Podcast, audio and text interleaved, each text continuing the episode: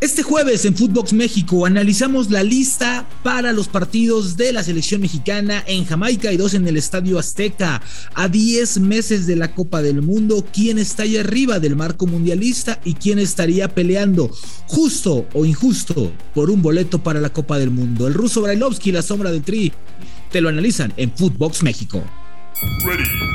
Otra excusa para justificar su mediocridad. Dale, Andrés, si vos sabés, no tenés idea de fútbol. Footbox México, con André Marín y el ruso Brailovsky. Podcast exclusivo de Footbox.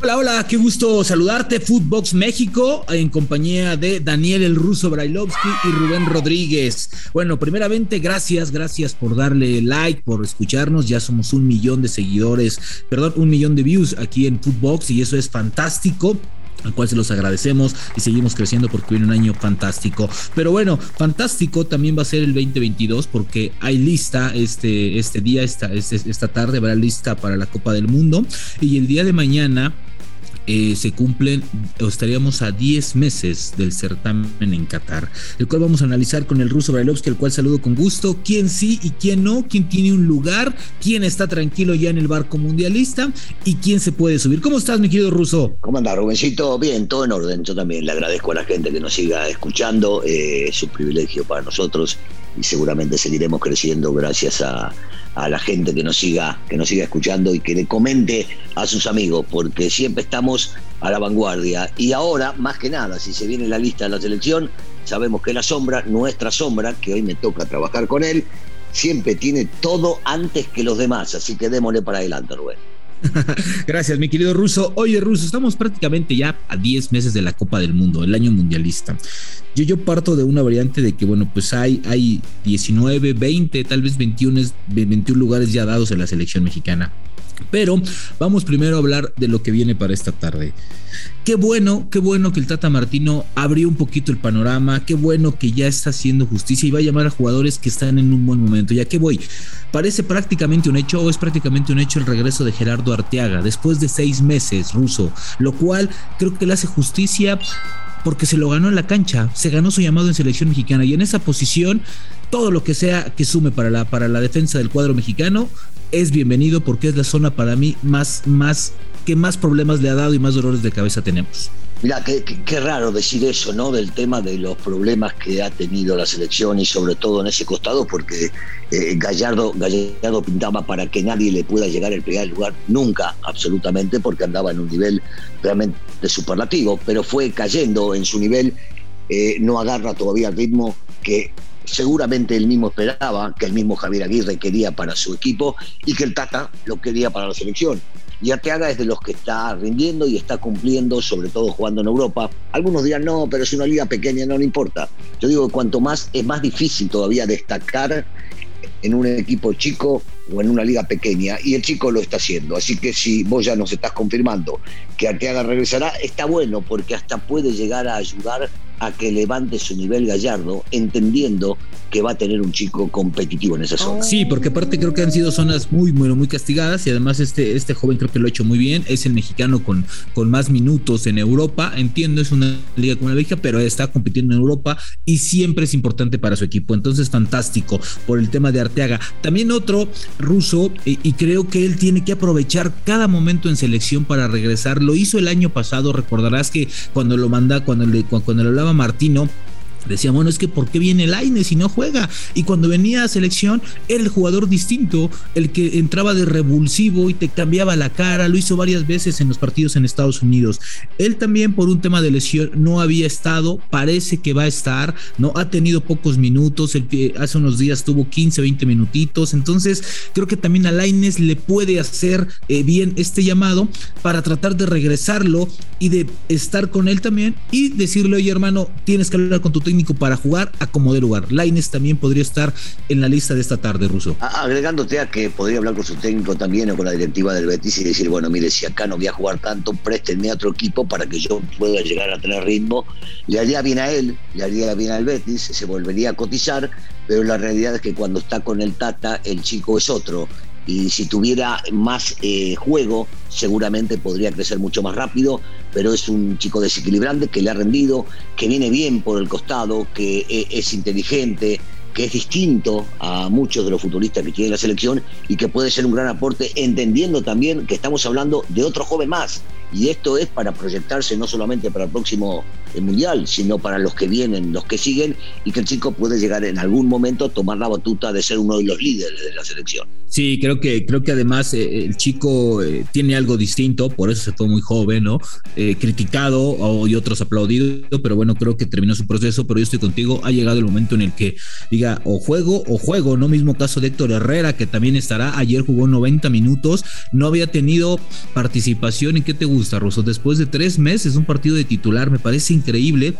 Creo que Héctor Herrera también está en uno de los temas que tiene que decidir. Si entrena con el Atlético de Madrid y le dan un minuto, eh, un minutos cada mes, o de plano dice, préstame un equipo para que yo juegue en este año y después vemos, porque él también necesita jugar. Ayer no sé si viste el partido ruso, me imagino que sí, porque tú ves todos los partidos del mundo, ¿sí? Eh, me parece que está falto de ritmo. Bueno, pero, pero es normal, cuando un futbolista, eh, por más que tenga categoría como lo tiene HH, necesita jugar. Y la única forma de agarrar un buen ritmo o estar al 100 es jugando. Pero tiene una gran competencia en la mitad de la cancha en el Atlético de Madrid y, y él solo sabrá si es conveniente seguir luchando ahí o salir a jugar en algún otro equipo, cosa que la veo media complicada, media difícil, aunque, aunque Héctor tiene eh, seguramente la motivación de, jugar el próximo Mundial, el saberse líder de una selección que lo necesita, lo necesita pleno y lo necesita al 100, y seguramente va a seguir dando todo, donde esté.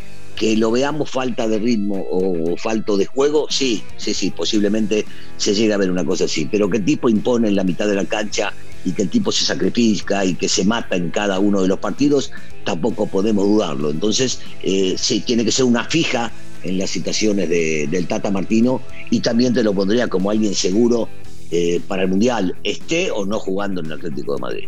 Sí, sí, sí, creo que él es uno de los que está arriba del barco que vamos a comentar ahorita. A mí me llama la atención un caso en específico, porque creo que, creo que hizo bien las cosas después de, de haber cometido pequeño error como todos lo cometemos, que es Carlos Salcedo. Él habló directamente con Martino, pero ¿sabes cuál es la gran diferencia? Que él habló directamente con el Tata, ¿no? Se disculpó, dijo, a ver, ok, entiendo esta parte, no volverá a pasar. Se disculpó también por su entorno, entonces dijo, perfecto, vamos a sumar. Entonces, él, al parecer, él no está 100% confirmado, pero sí tiene grandes posibilidades de que hoy aparezca en la lista, lo cual también me parecería justo, ¿no, Ruso? Porque creo que también anda bien. Y aparte en la defensa creo que también es un jugador que le ha dado a la selección y, le ha dado al fútbol mexicano. Es un buen central y anda en buen momento. Mira, yo, yo te diría que más que un buen central es un muy buen central. Y es un chico que si se mete al 100% en la cuestión futbolística es de selección y es para mucho tiempo de selección.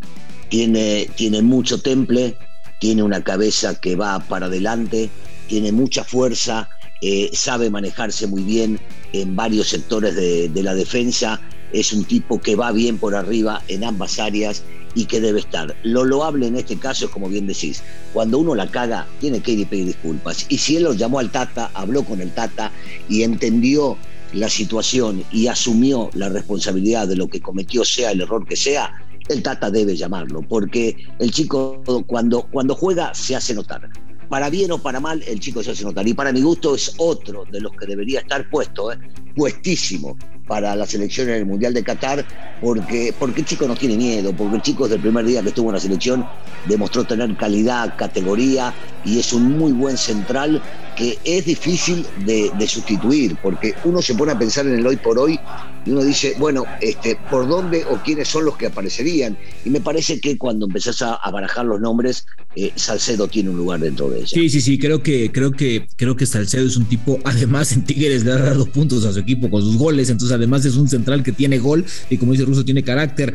Ahora, eh, esta lista saldrá hoy por la tarde y tendrá los nombres de siempre, ¿no? Eh, hay que tener atención en específico a ver a cuántos jugadores de rayados le puede llamar para ver si hay esta negociación o no, pero si no, bueno, pues tendrá los mismos nombres. Rubén, ¿Crees que no? ¿Crees que no negoció? ¿Cómo no va a haber ah, negociación? Rubén, dejate de joder, sabemos lo que es el fútbol mexicano. va a haber una, ¿sabes qué?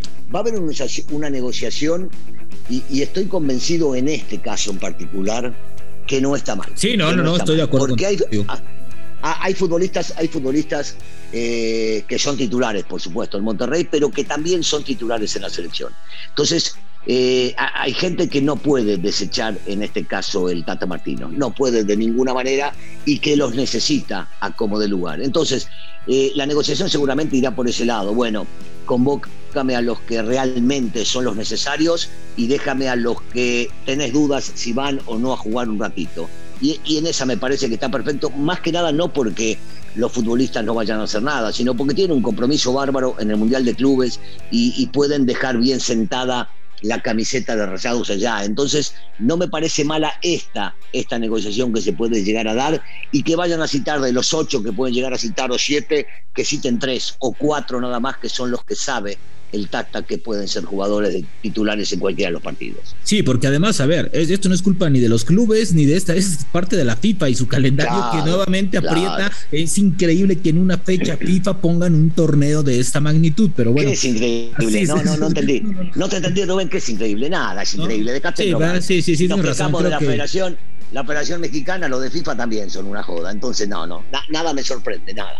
No, a mí tampoco, a mí tampoco. Pero bueno, Ruso, a ver, para, para ya cerrar este, este día, en la sombra del Tri eh, pusimos hace unos días una lista y quiero que, que, me digas, partimos de una variante de que estos están arriba. Tú me vas a decir si no al final. Ochoa, Talavera, ¿Sí? Arriba los porteros. Sí, sí. En la defensa, Araujo, Moreno, Jorge Sánchez, Johan Vázquez, Gallardo y para mí el que sería una grata, grata sorpresa sería el Cata Domínguez y el Chaca Rodríguez. ¿Todos bien? Bueno, yo, yo, yo creo que hoy está, está el Cata por arriba de varios. El Cata, de, el Cata debe estar, se lo ha ganado porque aparte te juega de lateral derecho, lateral izquierdo, de stopper, de libero, te cubre varias funciones. Para mí tiene que estar, sí. Ok, en el medio campo, Edson Álvarez, Inmovible, Herrera, Guardado, Romo, Rodríguez, Pineda, Lozano y el Tecatito Corona. Y sí, y sí. Eh, todos arriba. Sí, sí, todos esos están arriba sin, sin lugar a ninguna duda.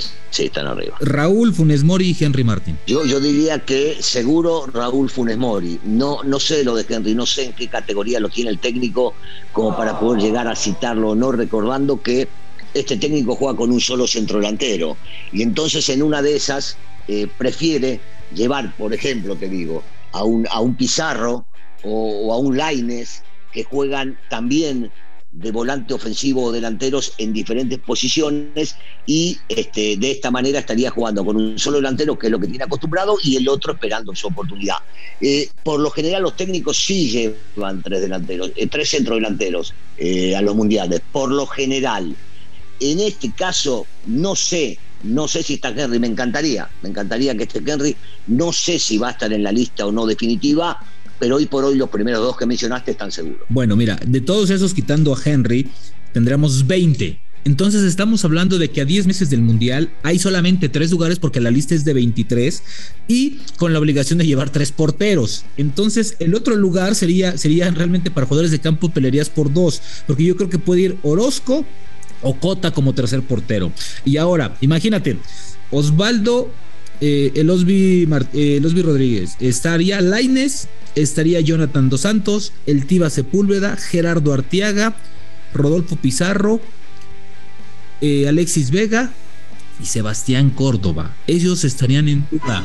Para yo yo te pregunto, porque en la primera lista que me diste, ¿lo pusiste a Héctor Moreno? Sí, sí, a Moreno. Bueno, si, está Héctor, digo, acá, acá tenemos la duda de lo que pueda llegar a pasar con el caso de, de, Arteaga, por ejemplo. Ya. Eh, me parece que, que Laines le, le, ha gustado y mucho al técnico, y lo de Córdoba tendrá, tendrá que ser eh, como, rinda durante este torneo. Yo creo que mucho va a tener que ver con el rendimiento suyo en su nuevo equipo yo le tengo mucha fe al chico, yo creo que tiene, tiene buenas condiciones, eh, que puede llegar a andar, pero ¿sabes qué? En una de ellas te aparece algún otro, eh? no sé, te doy el caso, Alvarado, por ejemplo, puede, puede llegar a aparecer, Antuna en su momento parecía que le encantaba al técnico y puede llegar a aparecer. Yo creo que igual estamos lejos para completar la lista. ¿eh? Me parece que de los, de los 20 que diste, en una de esas son esos 20, le faltan tres, uno decías el arquero y dos más. Yo diría que de los 20 que mencionaste, posiblemente el Tata tenga alguna duda y serán cinco los nuevos o de esta misma lista los que puedan llegar a ser convocados. Yo no miría, yo miría una lista de seguros 18. Si querés en otro programa lo analizamos. Perfecto. Este, porque, porque a ese 18 le sumaría uno más que es el arquero y después veríamos quiénes son los otros cuatro. Pero independientemente de eso, se puede quedar calidad sin ir a la Copa del Mundo y calidad joven, ¿eh? Ojo con eso, porque Pizarro, Vega, Antuna o quien se quede, creo que puede ser, se puede tratar así como que hay un poquito injusto. Pero bueno, Ruso, nos vamos, ¿te parece? Hoy estás de acuerdo también conmigo, ¿no? ¿O cómo es? No, no, no estoy de acuerdo contigo. Ya va, ya, ya fue un día, basta, se acabó, ahí se acabó. Footbox México, un podcast con André Marín y el ruso Brailovsky, exclusivo de Footbox.